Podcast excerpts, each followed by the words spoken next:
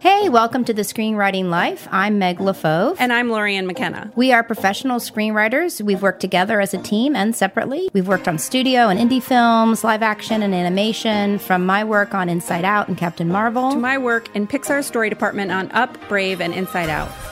We are here to share our insights on the craft of screenwriting and also the life. How to not only survive the ups and downs, but thrive. We want to help you become the best screenwriter you can be and to reassure you that you are not alone on this journey. Hi, guys. So glad you could be here today and Happy New Year. Uh, today, we're going to be talking about writing your own narrative. Yeah, we went back and forth on how to really define this subject. It feels like it's somewhere between, you know, defining your success for yourself and self talking your way into loving your own writing. So it's sort of a big topic. Big topic and yet we have a we have a phrase for it that we're excited to uh, yes. about. Yes. Um, but first, let's get to our week, or what we call adventures in screenwriting. Well, and of course, this is longer than a week because we um, took the holiday off. Um, so we have not actually seen each other, Lorien, though we text every day, uh, for three weeks. so, how was your how was your week? How was your holiday? How was your first work of a uh, week back to work? Um, I was all prepared to talk about this week, but then you mentioned that we haven't been doing a show since mid December, and I sort of panicked because I have no memory of December, um, you know, because every day feels like a full year. Yes. Um, uh, I, this week, um, I've been a little distracted. Uh, things are going on in the world. Uh, mm-hmm. I watched a lot of the news, um, but it's interesting. On um, Monday, I had a chat with my manager about a script I submitted to him. And uh, I, I submitted it, I think, sometime during the break. And I, so I had about a week away from it. And I, uh, before I heard from him, I read it. And I read it as if I was reading someone else's script and they'd paid me to give them notes. So, uh, and I noticed some things that I hadn't noticed before about structure and character. And uh, just from that, like, sort of outside view, I had some pretty big notes for myself. So, when I talked to my manager, you know, he was really excited about it, which was awesome and a relief. And um, before he could even give me notes, I was like, okay, I want to talk about these things. And I brought up all of my notes and uh, together we came up with a strategy about how to address those notes and how to move forward. That was on Monday. Uh, and then I felt really excited about it. Like, I'm going to rip this apart. It's going to be undeniable. And then as each day has gone by, it's felt a little more panicky and insurmountable. But I've given myself some space this week. And what I've noticed is that um, I start thinking about it when I'm doing something else. Like I'm back to exercising regularly. And by regularly, I mean nine days in a row so far. So, you know, I don't need a parade quite yet. But, um, you know, I was writing my my uh, peloton and sort of zoning out on the instructor and i started to sort of rearrange the script in my head like the music was going on and i was pedaling and just sort of like putting pieces and you know when i'm uh, not doing anything that requires me to be thinking about something. So it's so i am working on it and it feels uh, really good. Uh, and so i am excited about getting in and starting to move the pieces around because i actually love what i have but there's just too much in the script right i think a, a lot of things that we do with a pilot an original pilot is we tend to cram the whole season into it. I think this script I've written, it feels like episodes two, three, and four rather than the pilot, which is introducing problem, character, world, relationships, voice. And I'm like, and then this character and this problem. And so uh, it's just too much. And so I have to make some choices. And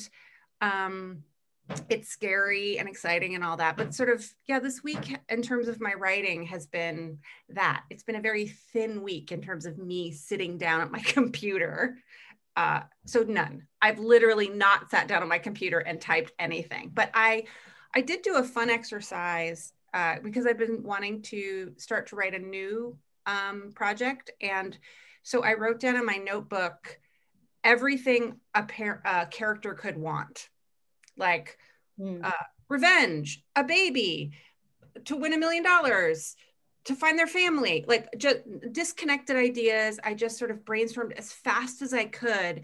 And uh, as I was writing it, a few ideas sort of resonated with me. So I'd like put a little dot by those. And then I just kept going and just trying to come up with as many things. They were plot things and theme things and emotional themes. And I didn't censor. And it was kind of fun to just write that without uh, rules or expectation about what I was doing. So uh, that was my week. Meg.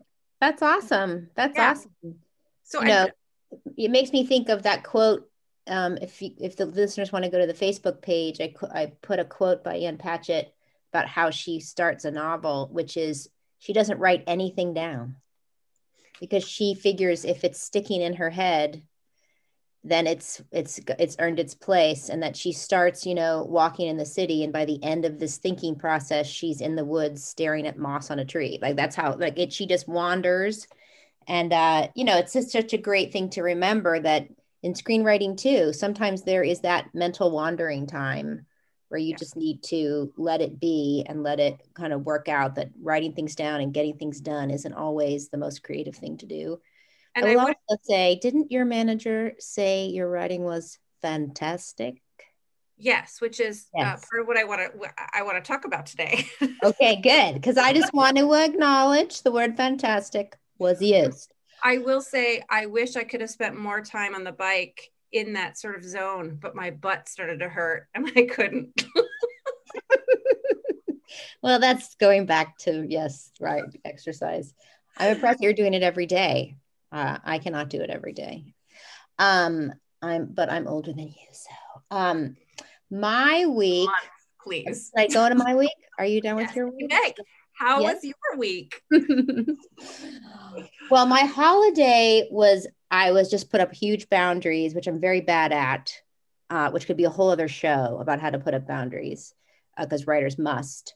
Um, uh, my my boundary was I want to rest. And um, what I discovered is that I'm very bad at it.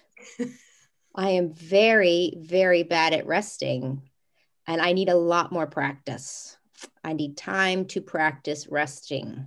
And of course, I mean resting as in restoration, right? Like really restoring um, myself and my creativity and just you know that again that doing nothing sometimes is super important you know it's so important just to be in your body right? Because we think writing is all up in your head. And of course it is, but it's also coming from your body. It's also coming from all those signals and emotions and the spiritual part and the physical part. And like you, as a writer, is a full body job. And we forget that because we get so busy with our to dos and shoulds and we're up in our head and the body needs to rest the body needs exercise the body needs to breathe. I literally was like i don't even know if i know how to breathe. But i because you know breathing is how you relax your nervous system right? And so if you're never fully deeply breathing you're not relaxing your nervous system and you can burn out and now you're not going to be creative at your full capacity because your nervous system is shot so I literally was like, I maybe need to take a breathing class. I always go to classes. I don't know what it is. I love teachers. Um, I guess I can let my brain stop, you know, and just let somebody else tell me for a half hour how to breathe. Um, but I did go back, of course, to to work and writing uh, this week, and in terms of that, um, you know, I also had a little bit of like, well, I should jump in. It should be Monday. It's a Tuesday. I should be working. I should have now already written many pages, but it takes a while to get back into it um, and just let it steep back in. I also had that wonderful experience of being able to read something or look at something from um, a perspective now because it's been two weeks off and you really do see more things because you don't have oddly those blinders and that kind of gripping of like I I did this and it has to stay kind of loosens up and you can almost like you said it's such a great way of saying it you can be like a stranger reading it. And in that I saw um really just I that the drive needed more clarity and it needed more drive. It just needed more drive, and there needed to be clarity in that drive, which really just circles back always to what is the character's goal? What is the plan to get that goal? what are the stakes if they don't get it and what's standing against them you know and that in that you then also have to emotionally attach me to all those things. You have to emotionally make me think i want that goal too and it's super clear and i get it unless of course your whole point of writing it is that the goal isn't clear but that's not what we're talking about right now. We can talk about that it's a different kind of thing and that i agree with the plan. Like if i already think well that plan isn't going to work now i'm not with the character i'm not doing the i'm not in the movie i'm watching the movie which is a different kind of movie experience but if you want your uh, the audience to be in the movie, we have to agree with the plan. We have to be very nervous and afraid of those stakes, even if they're escalating.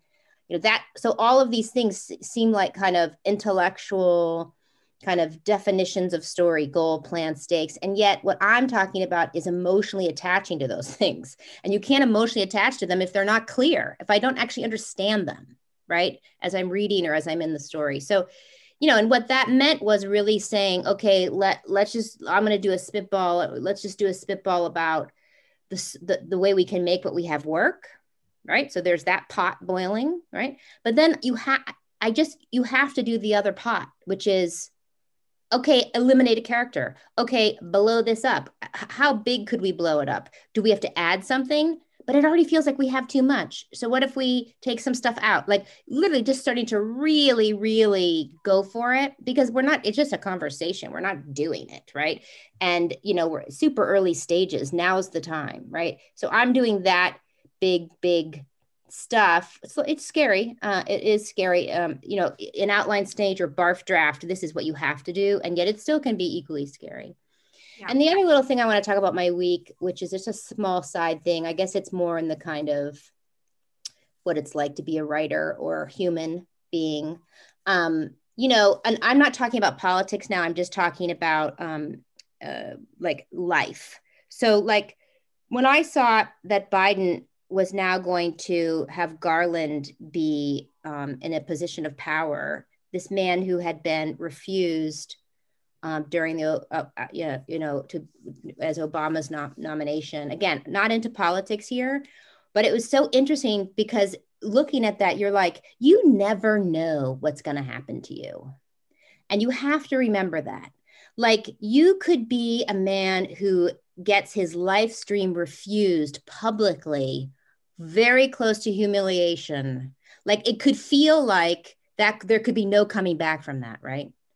And yet, you never know how the wheel's going to turn. You never know where the universe wants to put you. You never know what's coming next. And sometimes, and I'm not talking about Garland now because I don't know him. I don't, you know, that's politics. But you, you, you the universe might be dreaming bigger than you are dreaming. Like you might lose the thing that's in your hand that you think that was the big dream. Well, maybe it wasn't. Maybe there's a bigger thing. Maybe there's a huge huge potential and possibility out there. And I know it's hard in the moment that you lose it or it turns to dust or you fail or all those things. Um, but I always am looking for any example of that wheel turning. Again, I'm not saying Garland as a political way. I'm just saying it's just the one this week it, that I was like, oh, there it is. There it is. You never know. You never know. And I agree. It was really satisfying to see that. Again, not not because of him or the politics, but just wow, what a story, right? Like Rose, here's this great opportunity, shut down, shut down, shut down. He, but he stayed in it.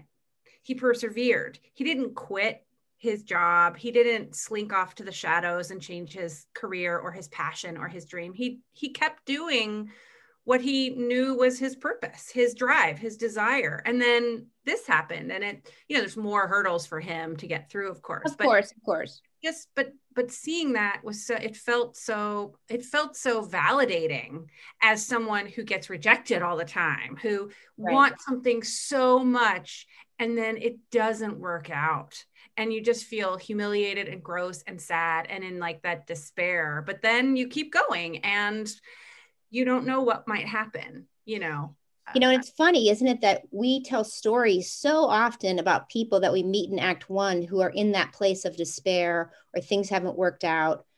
And the story is about this rejuvenation, this try again get up want it hard enough want it badly enough what will what will you go up against to get it and yet when we live it it's like yeah. this is happening to me and i this must yeah. mean that i'm not a writer or whatever i'm curious what you think you know usually in act three you don't get what you want you get what you need there's something bigger and more satisfying and fulfilling at for the you at the end of the screenplay right at the end of the movie right and and it's a it's a better place for you, right? But you had to go through act two to get there. Yeah, right? because so, consciousness raising, that the, the evolution of the character is so much deeper and bigger uh, when it's when it's a great story, in my opinion.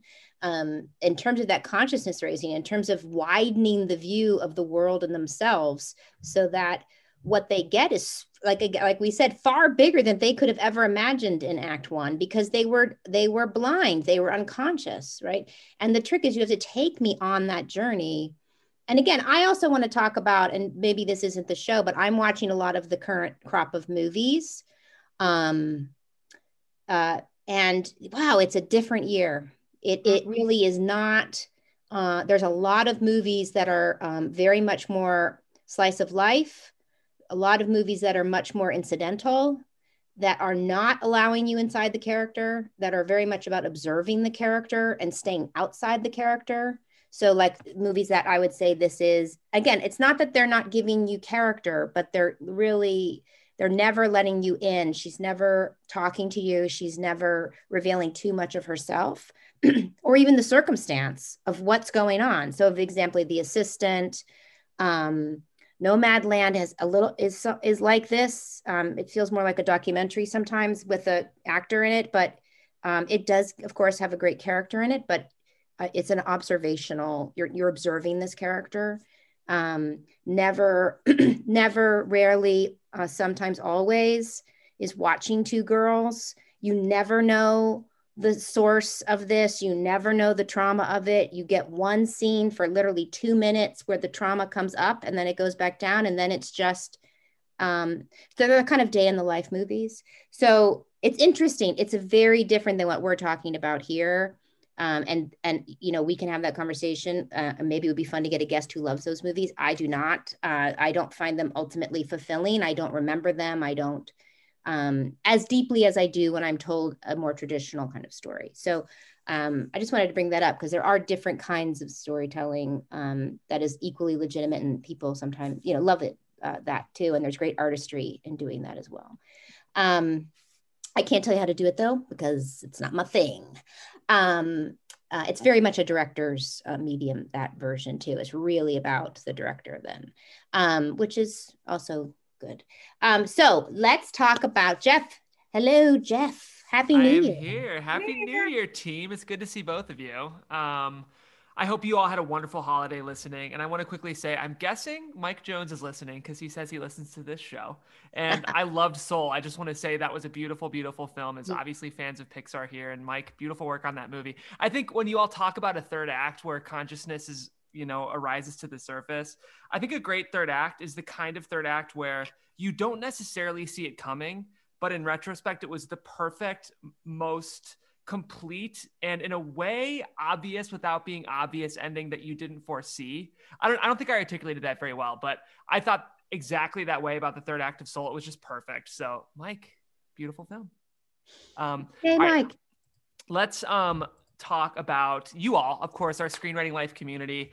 Uh, it's been really fun to see you all active in our Facebook group. It's I know for me, and I'm sure for Megan Lorien too, been a fun way to feel like we can still be a part of the show without having to necessarily go into production. So uh, thanks for being so great on that group. Again, if you're not in that group, it's a beautiful place where all of our audience, which is continually growing, asks questions, gives advice, forms writers groups, and there are even professional writers in that group. So it's good to see you all in there. And of course, speaking of our community, we love it when you guys can write us reviews.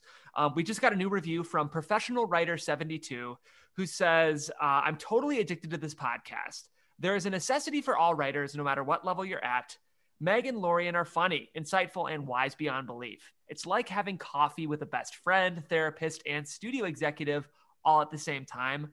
I look forward to every podcast and have referred at least 10 aspiring writers to the site. Thank you. there's two things I love about this review. One, um, I think you're exactly nailing the tone, which is that we want to feel like we're in the community with you. Um, you know, we're all, no matter what level you're at, we're all writers who are trying to get to that next best page. Um, so I I'm glad you feel that's kind of the tone we're going for. The second thing I love is that you referred people to the show. If you're loving this podcast and you have other friends who write, it really helps us if you can refer them to the podcast. We're always trying to grow our community. And um, I always say it, but we're a missional show. And our goal is to help as many people as we can with the show. And one way you can help us is by reviewing the podcast. We're very, very close to 200 reviews, which would be a really exciting milestone for us. And when you review the show, it um, actually helps spread the visibility of our show on Apple Podcasts. So the more reviews we have, the more likely it is to pop up in searches and get recommended on other screenwriting shows.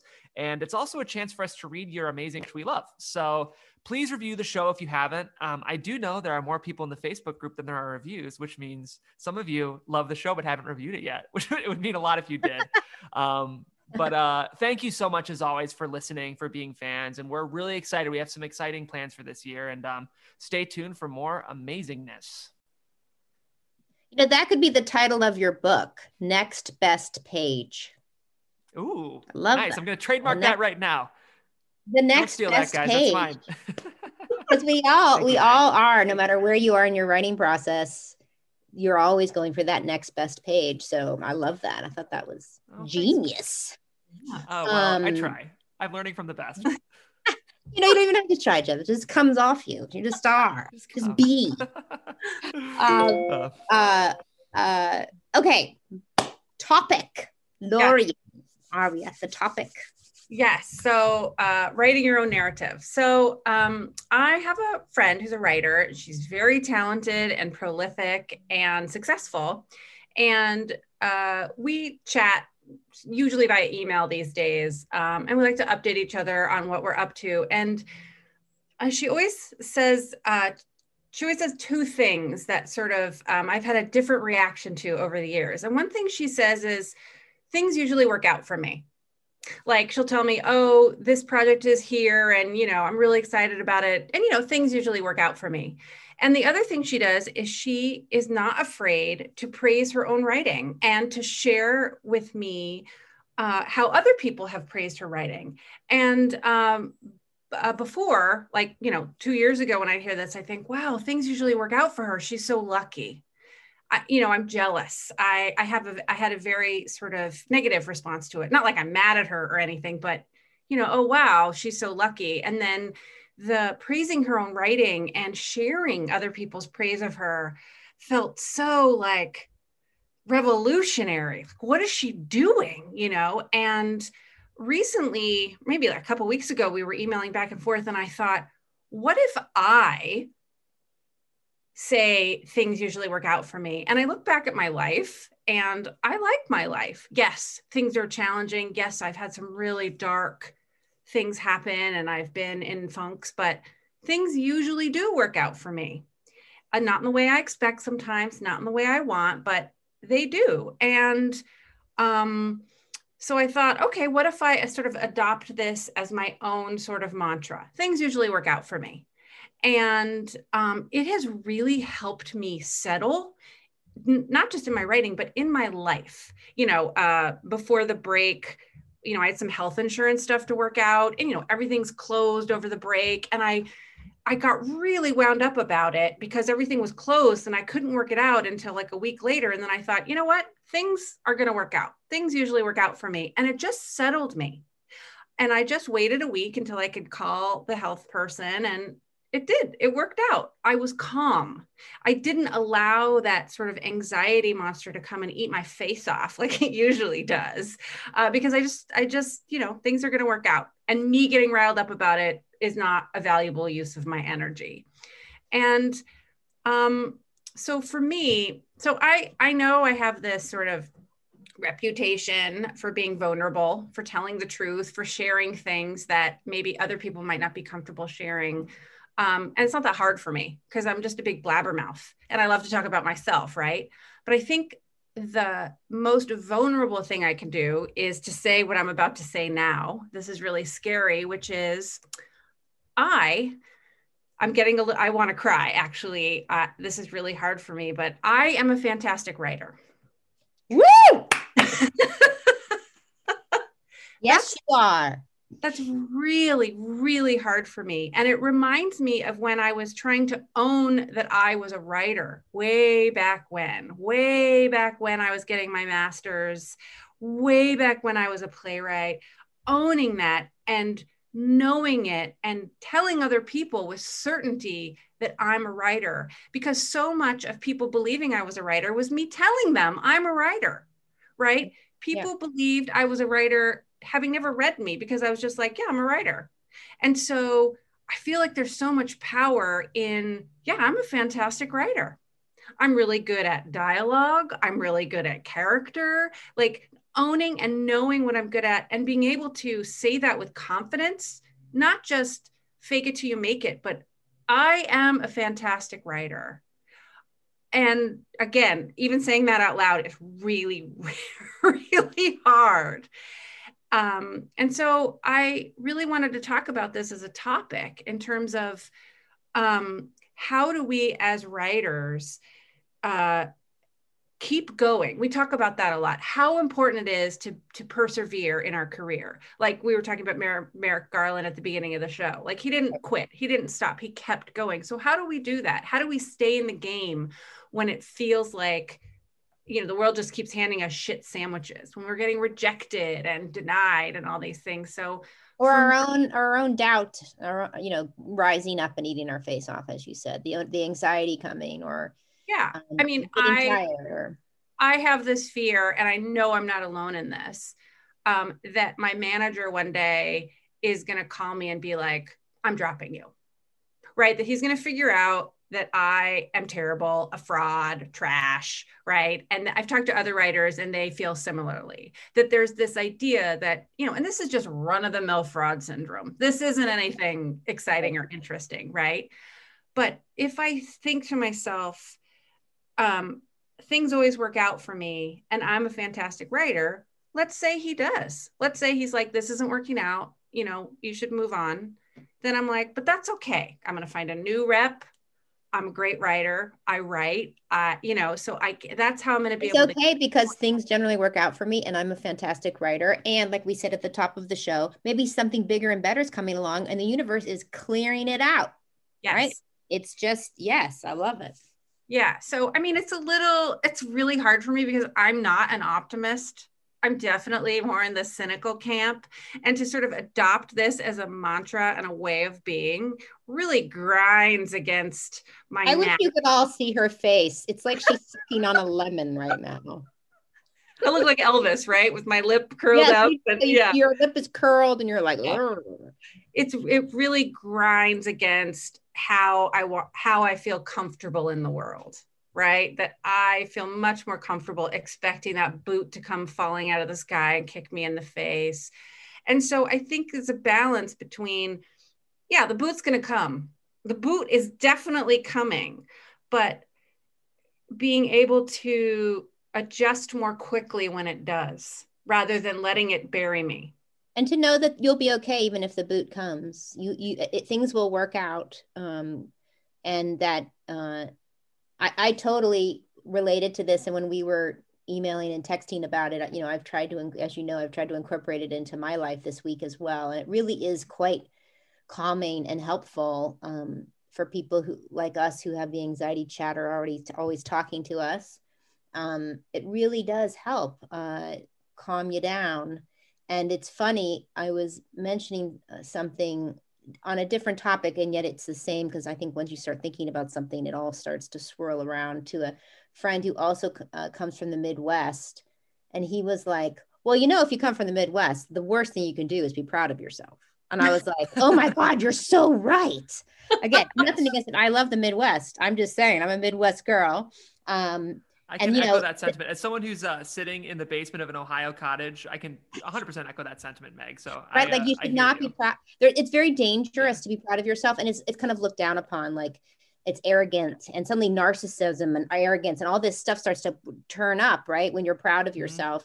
And and suddenly it's like these lists comes well you shouldn't be doing that and you should be doing that. And all the should start rolling in as soon as you start to feel proud of yourself. And he was so great. And he's like don't you remember that jerry seinfeld episode where his girlfriend breaks up with him? And he's like okay well i'm okay. And she's like what are you talking about? You're not upset? And he's like well things just have a way of working out for me and and he said there and i was like oh my god and how you know all of the other characters in the show go crazy because they're like what are you talking about? But it is this kind of other people get a little like what? I might have yeah. to punch you in the face for saying that. Like it it it it tweaks everybody. I think it goes back to our puritan roots perhaps. Or he was also saying about how grimes on the simpson is this employee. He went to college. He worked really hard to get to the nuclear plant. And he and homer just keeps getting uh, promoted and he goes to Homer's house and he's like, wait a minute, you live in this house? I live like in a studio apartment with my bed next to the stove. Like, and, and Homer's just like, yeah, I don't know. Like life just works out for me. And it's just like Grimes literally is ready to jump off a cliff. Right. And it is trying to shift over to this other river, like this other pool that we can go bathe in. You don't have to always bathe in the my motivation will be beating myself up, that that will somehow make me better, that will somehow make me a better writer, and that will somehow keep me on course. What if for this next week, listeners, we went over to the other pool to bathe in for our motivation, which is things generally work out of course, Lorien, I think you're still saying you have to be in it. You have to be doing your best, meaning bringing it every day. You're still working. It's not like we're saying, again, this might be the Midwestern in me. We're not saying, you know, put your feet up and, no. you know, people will come knock on your door. Of course not. It's no. just when you're in, in, in the swim, right? That, that, that this is another way to center yourself, which I, I think, think is so what you're saying is so critical and why my friend is so inspiring is she's so prolific. She is sitting down every day and writing and she writes novels and poetry and screenplays and she has a family and a kid homeschooling. Like she's in it just like we all are right? It's not like she has some magic extra block of time right? But she's so she's extraordinarily prol- prolific and she's focused and she's doing the work so like you said you have to do the work. But it because the work becomes more fun or more relaxed because it's going to work out. So you can be more present in the work because the chatter is now not standing between you and the work. It's not desperate. It doesn't feel the desperation and the yes. panic. Yeah. And here's the thing. I don't even think you have to believe it like it's not right. like, well, I can't do this because I don't believe things will work out for me. And if I look at my life, it hasn't worked out. Okay, but it has it like really go back and look, right? And and don't believe it, but just do it anyways. Just say, say that to yourself, right? Yeah. And see if you can it can open up, open it all up, right? Because we're talking about patterns of thought, really. We're talking about a mindset. And you know, it, that pattern of thought because I just wanted to talk about this because what really what to me is part of this in, in that pattern of thought is that some part of you and I'm or me I'll talk about myself must feel safer in the anxiety. That really truly grasping that things generally work out for you and that you are a fantastic writer feels so dangerous lorien that you it brings you to tears and you snarl like elvis right? Like that that there's a safety issue going on right? And that to help your brain move over to the safety of the other pool that things generally work out and that half of this is just catching it which is like oh oh wait a minute. I just said i really suck at this and this is going to fail and oh my god he's going to she's going to and then wait a minute wait a minute. Is that true? Is he's not doing that. That is not actually happening. Um okay what i did with my partners i was like i just need you to know right now i'm thinking oh my God, he's so disappointed because I don't have the answer. And he was like, oh my God, I'm thinking the same thing. I'm thinking, I'm thinking she's so disappointed I don't have the answer. And then we were just like, but you know what? We literally said to each other, thank you, Lorien. It always works out. So yeah. let's just have fun and play and do it. So it's sometimes it's just catching it and saying to yourself, wait a minute, is that true? Because if you can get into the other pool it's going to break a pattern and when we break these patterns especially of what keeps us safe or you know, which are actually diminishing us. Um, what's on the other side of that can be the opposite, which is who would you be if you're safe in this way? Your life can start to get bigger, right? It can, if you're allowed, in other words, like you're loyal to these denigrating views of yourself. There's a loyalty there to that thought pattern because it keeps you safe. And we're just saying, go into the other pool, even if you can't be loyal to it yet, even if you don't believe it yet, just try to take this as a centering yeah. of, of yourself. And it'll, it might bring some stuff up. It's bringing stuff up for me, like, um, you know, forgiveness, right? Uh, of maybe that you haven't done this or that you don't intuitively do this. Um, it could bring up a, a, sense of needing soothing because it feels dangerous, right? I'm trying to change my diet because I do every January. Um, I can't even go soothe myself with food. So I'm dealing with that too. You know, it's a loving act, I guess, to yourself uh, to say this to yourself. Yeah. And I really just so admire that. But it's interesting how at doing it this week, it's been calming and opening for me. But then it also started to challenge um, well, if that's true, what about all this other stuff, right? Right. I think what you were saying, it's so interesting when you were talking about how you admitted to your partner about, I don't have the answer. And then he admitted to you the same thing that we give others so much power when that chatter of, I'll disappoint them and my manager is going to dump me. We give them so much power. And how this is about writing your own narrative. You know, I, I know that when I first started writing, all my female characters were just moving through the world reacting to everything right? Because that's how i saw myself. I was reacting. I'd given all of my power my character too gave all her power to everyone else to move the world.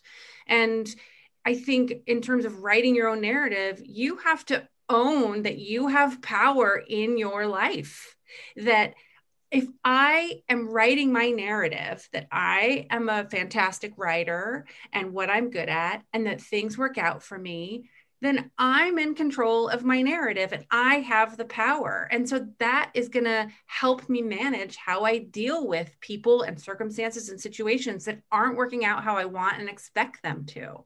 This feels very powerful to me uh, like I just heard this and figured this out while you were saying this. And we've talked about this so much how characters are responsive and reactive and they how do you make a character uh, you know active and i think it's part of this for me i can't speak to anyone else but this is what it is like a character grasping power losing power trying to get that power back um, but it is that is really writing your own narrative is telling the world who you are and then standing in that you know it's a struggle. Oh my god it's so hard.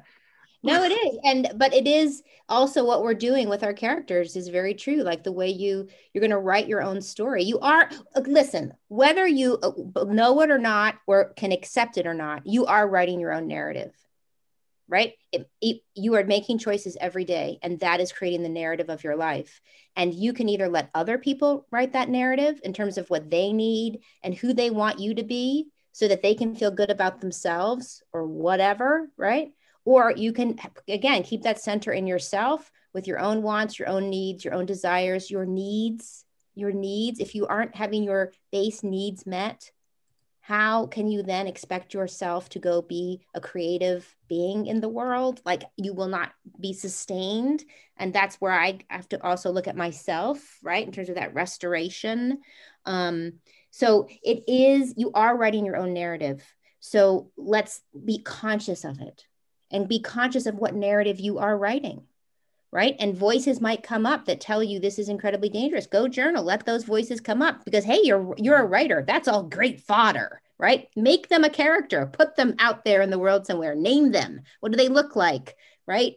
This thing that's telling you uh, don't be proud of yourself. Okay, wh- what is that thing's name? Is it a person? Is it a thing? What is it wearing? What does it want from you? Why is, is it trying to protect you? Why? What does it think's going to happen? Like, just be a writer and be curious about it. And again, that starts to help you be a writer, write a narrative.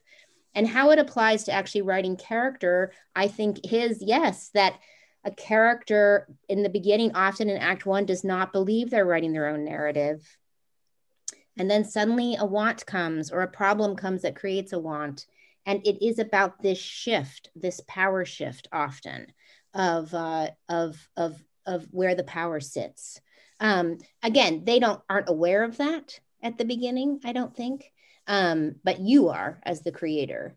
Um, and that they are creating the narrative. I mean, just think about that for your main character. They have to create the narrative, not everything around them.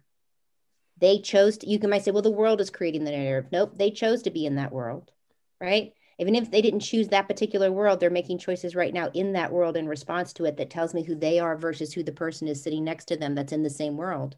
Those choices tell me who your character is and how they respond tells me who they are. Well, that's you too in your life. How you respond to things tells me who you are. You are creating your own narrative. Um, I just think it, it is fascinating it is fascinating how you can this one little sentence lorien has really uh, shifted me this week. Well it's my friend and i don't want to call her out by name because i didn't uh, get her permission to but she has just i think she's changed my life with just she says that thing but it took me years to figure out what she what it was and how i could do it like uh, my reaction to her saying this has just more changed so much. It's so interesting. No I, the very first time you said it to me and again i don't know your friend at all. I don't even know who you're talking about. The very first time you said it to me i was like i would punch her in the face. Like what what i mean because that that's what it felt like inside because it's like, like you don't get to do that. You don't How get to do you? that. Why yeah. do you get to do that? I don't get to do that like right. it's ridiculous what I'm saying, but this is the chatter and the feeling that is coming up is like, wait a minute, I don't get to be proud. It feels so dangerous to me to be proud. It feels so mm-hmm. dangerous. And yet, if you really look at at people who are manifesting very largely in the world, they are proud. I don't mean arrogant. I don't mean narcissistic. I mean well, they're proud. owning it. They're owning their power, and that it's okay to say, "I'm a good writer." This is what I'm good at. And I'm not just a good writer, I'm good at this. Right. And I was talking to you, Lorien, about that this yeah. week where I was like, I feel very confident and I feel this as a teacher or talking to you guys on the podcast where I'm giving or I'm sharing or I'm trying to help other people. I feel very, um, I feel I can own it. I know story to help you. I know how to, I know tools to bring to you to help you. I feel in my power. Um, and if you said to me, I don't agree with you, and that's not how movies work, and you're an idiot, I'd be like, okay, that's your opinion. I totally get it. You should have it. It's totally cool. I would have, it would not ping me at all. I'd be like, I, I'm so interested to hear why you think that and what is your movie. Like, I doesn't, but I cannot do that in the writing. like, I, in the writing, I'm just like, what do you mean? You don't like the writing? like, it's so self, like, uh, in, in, not ensnared, right? And that's becoming my goal. I just want to get closer to that ability to separate it out and be like, that's okay. It's okay because things will work out, and I can I can stand in ownership and pride of of my creativity. Oh my God! Even I I get a little like yeah. inside when I say yeah. that. It's about uh, like loving it too, right? Loving it before you give it to somebody who gives you either positive or negative feedback, which is sounds like a death sentence to me, right? Because it's easy for me to love something if I get a lot of positive feedback. Like, "Oh, you love it? I love it too." Isn't it great? And then I can then I feel centered and I can be like, okay, well, let's talk about what's not working because we've already established how amazing it is, right?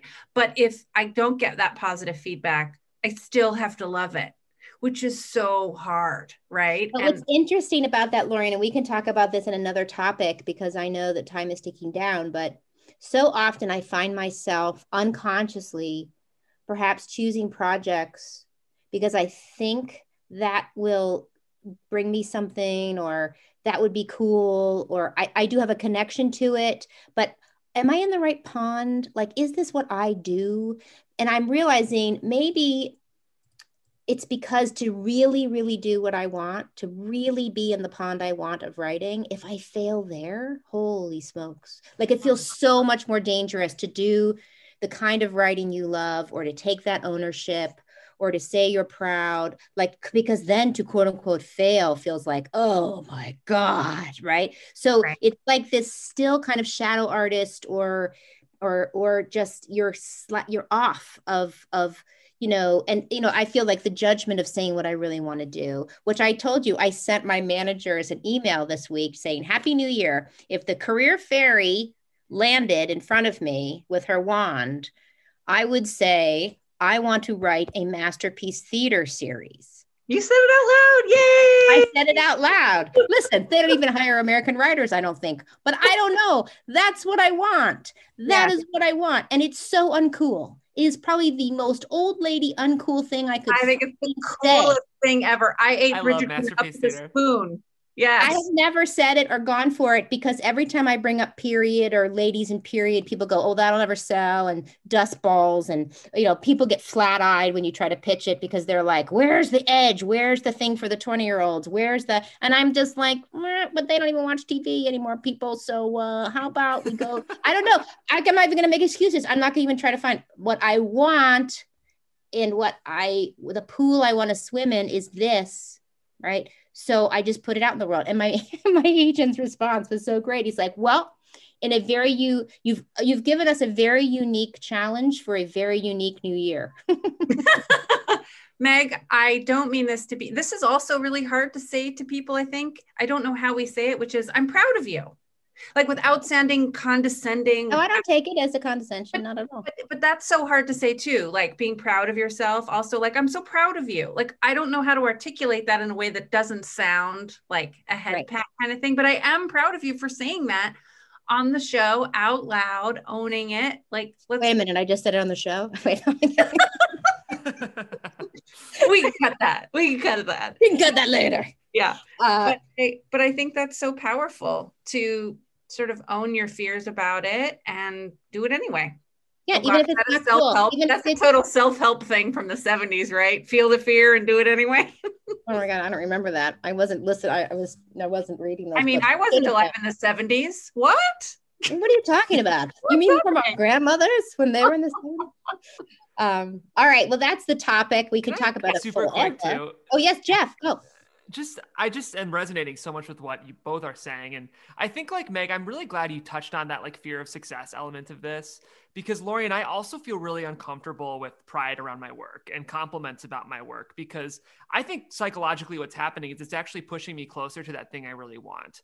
Mm-hmm. And there's something about when you commit to agreeing with someone that your writing is good, you're more scared about the idea of the stakes raising in a way.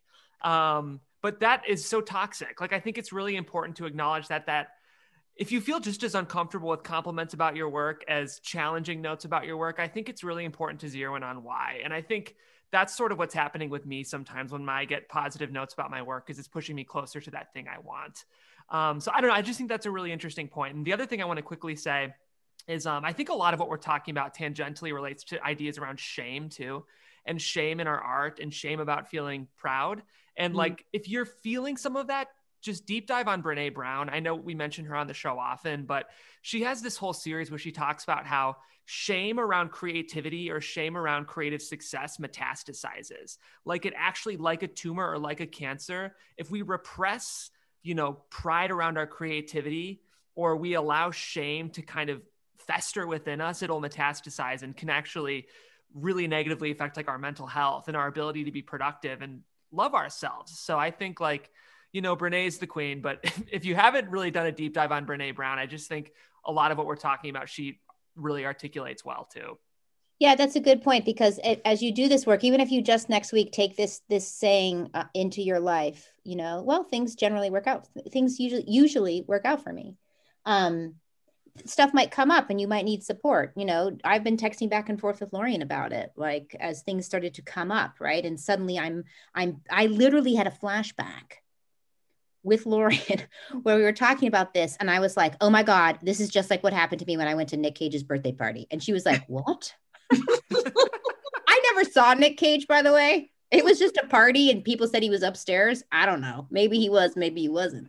But I want to tell this story really quick. We can cut it if we don't have time, but it's really funny because this is what came up when I started to try to stand in my pride, when I tried to um, say things work out for me, what came up was a memory of standing by the pool. And I'm 20 some years old. I'm a, an assistant at ICM.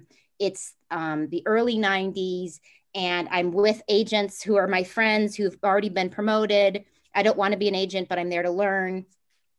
And I didn't want to go to this party. I was at work and they were like, come on, it's Nick Cage's party and we can go because whatever reason. So we end up by a pool, right? And these girls, these women, 20 something women, beautiful, drop dead gorgeous, totally hip, totally exactly whatever was happening in 1990, whatever you were supposed to be. And they are talking about me and pointing at me. And they are rolling their eyes and they're making fun of what I'm wearing and I was wearing, I'm going to say it because this is part of it. I was wearing a mustard colored suit, which I'm sorry, it wasn't completely crazy in 19 whatever, 90 whatever. Or lots of mustard colored things. Okay. The but they thought it was the funniest thing they'd ever seen. And I literally turned to my friend, Chris, and I was like, I have to go. And he was like, What's happening? We're having a great time. And I'm like, I have to go. I have to go right now.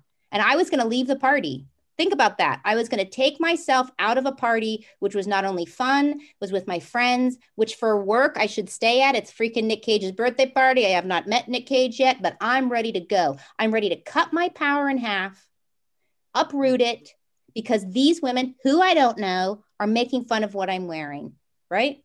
And my they so my friend looks at me and he goes, Meg, do you know who those women are? And I was like, no. And he's like, those are Heidi Fleiss girls. Do you guys remember who remember who Heidi Fleiss was? They yes. were prostitutes. Wow. Now, I have nothing, I'm not saying anything against prostitutes. Sex workers are workers, right? Sex workers are workers, no judgment. Yeah. But I don't think they either also had the right to be in judgment of me, right? Everybody's making their choices in their life, what right. they're doing, right? So I and it just i mean essentially what you're saying is they don't have more power than you do right no. it's not like they were it's somebody- not like they were these fancy agents from caa who could right. ruin my career and now right. blah blah blah they were 20 year old girls making their choices being yeah. at a party to work right and mm-hmm suddenly I was like, why am I letting them say I'm leaving this party? And yet, this still is clearly a wound because it probably echoes back to other things in my life, like in eighth grade when they made fun of my shoes or whatever. That, you know, it's a part of that I have to, when you do this, these flashbacks might come up of it's almost like your brain saying very dangerous. Don't you remember? Don't you remember when you felt great at that party and you were having a great time and you felt powerful and slam? Don't you remember the boot? But you have to go back and look at the boot and look at it in a different way and see either how it led you to something better or you gave that boot the power right? Or it still worked out. Yeah. it still worked out right? And because by the way i wasn't supposed to be an agent I wasn't right. even like, like I was totally off track, right? I was supposed to be a writer, right? right. So again, what pool are you swimming in? And um, I don't know if we don't have time for that story, we don't have to tell it, but things will it. come up. And I think if you need support, Brene Brown, talk to your friends, talk to the writers in the Facebook group. Everybody's there. Hopefully, everybody will listen to the podcast. We can jump in um, and you know tell us on the Facebook group if you feel yeah. brave what it is that you truly deeply want or what flashbacks come up when you think things work out for me. The other thing about saying what you want is you never know who's listening, right? Yeah. Like, mm-hmm. do you want to do a masterpiece show? You know, I want this show that I'm uh, writing to go. I want this to be my show, right? This is what I want. And, um, you know, I want to run a show where every single actor and crew member gets awards for it. That's what I want right? I want to I want to have my show memed. oh my god, that's such a good beacon. I want my show to be memed. I that's not mine. I got that from another brilliant writer that I've worked with. Uh, but yeah, that's my beacon. I want my show to be memed like Schitt's Creek. Jeff, right? what do you want? Well, first of all, I want to say thank you both for saying both of those things because I want that too. Like Meg, I really want to watch your masterpiece theater show. I love masterpiece theater. I love your writing. Lorien, I want to see your show too. I also want every crew member on your show to win an award. Maybe I can work on that show too. I mean, I don't know. I want an award too. yeah. Um, no, I do it. I, I mentioned on the show before, and it's my turn to try to manifest this, but I'm directing a low budget thing I wrote this summer and I'm going to be teaching a class around it. Thanks to you, Meg, I wrote that proposal and turned it in, and they approved me to teach the class. Ooh, congratulations! Um, you wrote it. You wrote it. You made your choice. I wanted your narrative. I made my choice. I made my choice thanks to a great community of encouragement. But I want the movie to be really good. I want it to be a pure expression of my voice as a writer. I want it to teach me a ton about filmmaking, and I want people to see it and hire me because of it being a sample of who I am as a writer and a filmmaker. So that's what I want, and I'm going to do it. All right. So on the Facebook page, go ahead and tell us what you want. Would love to hear it. Let us know. I, am going to put it up. We want to hear. Do you want to read the question, Lorien? You picked it out. I'll out. read it. Uh, this is from Savan. I hope I'm saying that right. Uh, I'm going to read the whole email just because, you know, it makes me feel proud. and um, it's really well written. It's really yeah. fun. Yes. So, hey, Meg, Lorien, and Jeff. Uh, first of all, thank you so much for making this podcast. It is just in all caps, so fucking good. I am a really new writer, and your episodes on theme blew my head off. I want, need more. I suppose I don't have a question as such, but something I would desperately love to hear you talk about is Act Three and theme. I really struggle with Act Three, and I have a hunch that I'm not quite getting putting the weight where it needs to be. Sending love from Australia. So Meg, I feel like this is, this is your jam. This question is your jam. And we could, you know, again, we could have an entire series of podcasts on this, but I just wanted to get back to you uh, and answer it uh, even in cursory way, um, which is so in the simplest terms, theme, in my opinion, often, no rules, but often, is where the thematic goes from subtext to context. So before in the movie, it has been a subtextual thing that the character and therefore the audience don't really understand or have in their conscious mind. But because of the end of Act Two, where that thematic, which is really just what the character learns about themselves, the world, it is their change. Your thematic is the character's illuminating evolutionary change.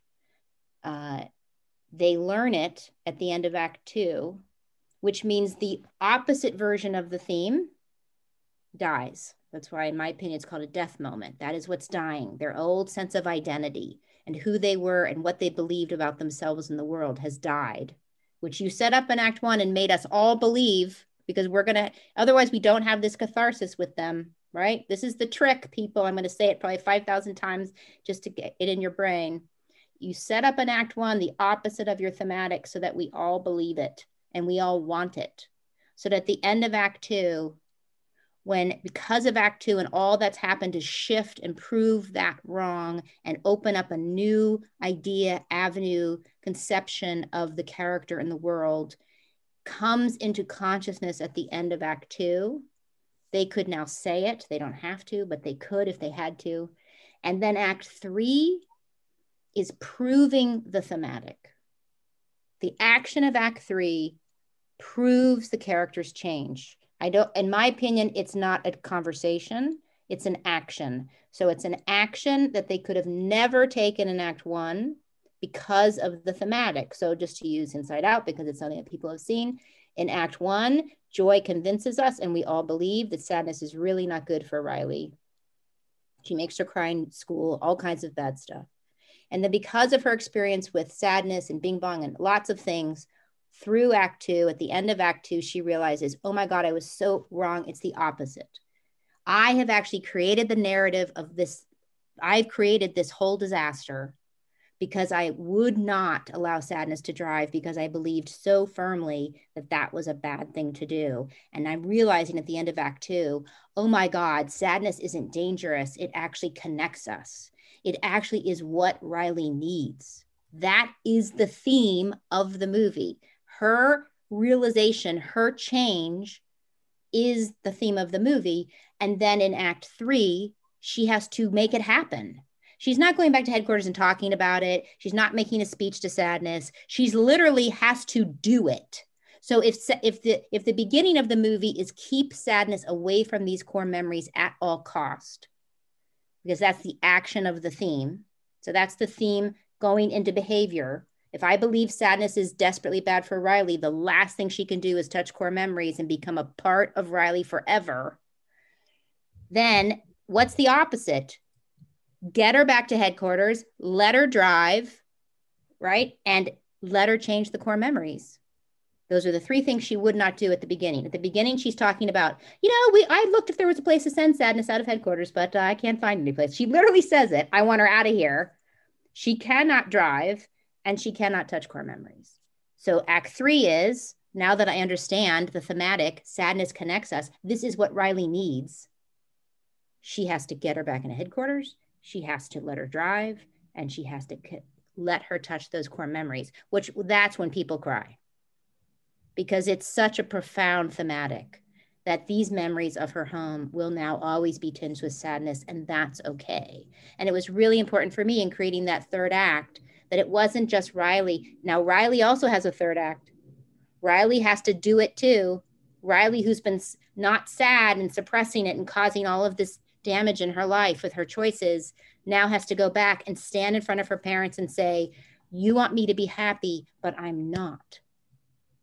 And she has to cry and be sad. And what was super important to me and Pete and everybody was by Riley doing that, by Riley activating the thematic in the third act, her parents are also able to do it. She mm-hmm. doesn't just heal herself, she heals her parents. They say, I'm really sad too. I miss this. And that's the bonding, right? So the theme actually happens with us in the audience. We actually watch it happen, right? In that action. So the, the theme, the, the act three is an action of the thematic manifesting out in behavior and, and action, is what I would say. Ta-da! Really beautiful answer. A really beautiful answer, Meg. Yeah, I was going to okay. say the same thing. So. Okay. Thank you. I will no, be proud of that then. Great. I am. You're just kidding. Oh my God. See the boot. Did you see that? What just happened? Uh, no, I'll be proud of that. I will just be proud Good. of that. Um, okay. Thank you all for being here with us again. We really appreciate it. Please go to the Facebook page and to all of our, we're having such a great time on the Facebook page. I, I, just love the community. It's just so much fun. But do give us a review so that we can get more people and reach more people. This isn't about making money. We're not making any money on this deal. Uh, but we would like to reach more people. So if you're on the Facebook page and you're having a great time, please go to Apple Podcast and give us a review. And remember to keep writing and that you are not alone. Thanks for tuning in to the Screenwriting Life. We love our community and we want to get to know you even better. Join our Facebook group at facebook.com slash the screenwriting life or email us at the screenwritinglife at gmail.com to have your question considered for the show. You can also suggest topics by emailing us there. Also, we'd love for you to drop us a review on Apple Podcasts. Even if we don't read your review on air, trust me, we have read it, and not only does it mean the world to us, but it helps other people find the show. We've always been driven by mission and mentorship, and reviewing our show helps expand that mission. And of course, until next Sunday, happy writing.